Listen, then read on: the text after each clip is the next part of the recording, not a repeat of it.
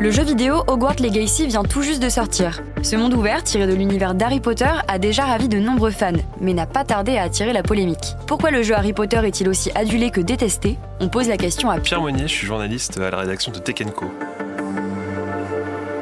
Hogwarts Legacy, c'est très attendu parce que ça place le joueur à la place d'Harry Potter comme nous on l'a connu, c'est-à-dire un étudiant qui rentre à l'école de magie euh, à Poudlard. C'est un petit peu pour revivre tout ce parcours que les joueurs ont envie d'y jouer. Là, le jeu, il est un petit peu différent parce que il s'inspire pas du tout des livres en eux-mêmes, il reprend juste l'univers parce que euh, l'aventure se passe 100 ans avant qu'Harry Potter rentre à l'école de magie. Il n'y a pas vraiment de lien avec Harry Potter en soi, simplement on reprend tout l'univers magique. Et donc pourquoi ce jeu est boycotté par une partie de ses fans?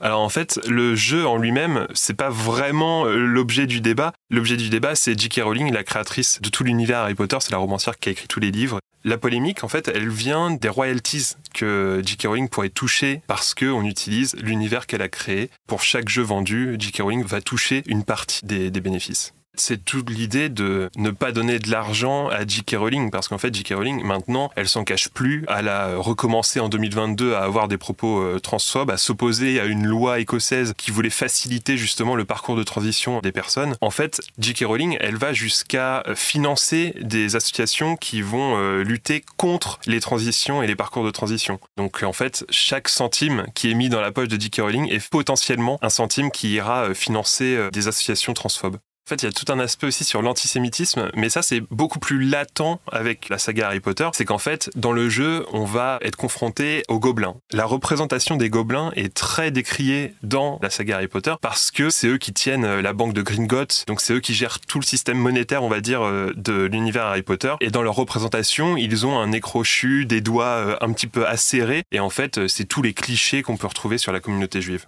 Et est-ce que les développeurs ont réagi à la polémique?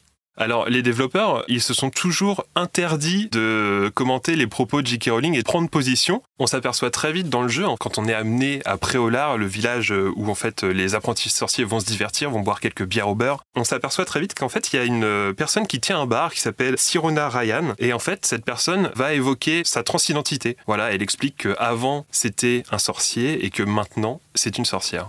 C'est la première fois que le monde d'Harry Potter intègre une personne transgenre. Est-ce que ce ne serait pas une forme de réponse des développeurs à la polémique? En fait, eux, ils ont expliqué qu'ils voulaient être euh, très représentatifs de ce qu'était le monde de la magie et de ce qu'était aussi la communauté de joueurs dans la vie réelle qui allait euh, découvrir Hogwarts Legacy. On peut pas vraiment dire que ce soit une réponse en fait, parce que eux le, le disent pas comme ça. Ils expriment en fait un désir d'inclusivité, mais c'est tout à l'encontre de ce que J.K. Rowling défend.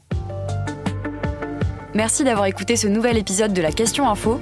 Tous les jours, une nouvelle question et de nouvelles réponses. Vous pouvez retrouver ce podcast sur toutes les plateformes d'écoute, sur le site et l'application BFM TV. À bientôt!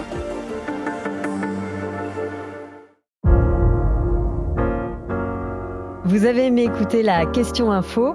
Alors découvrez le titre à la une, le nouveau podcast quotidien de BFM TV. Les grands récits de l'actualité, des témoignages intimes, c'est tous les soirs sur vos plateformes préférées. À bientôt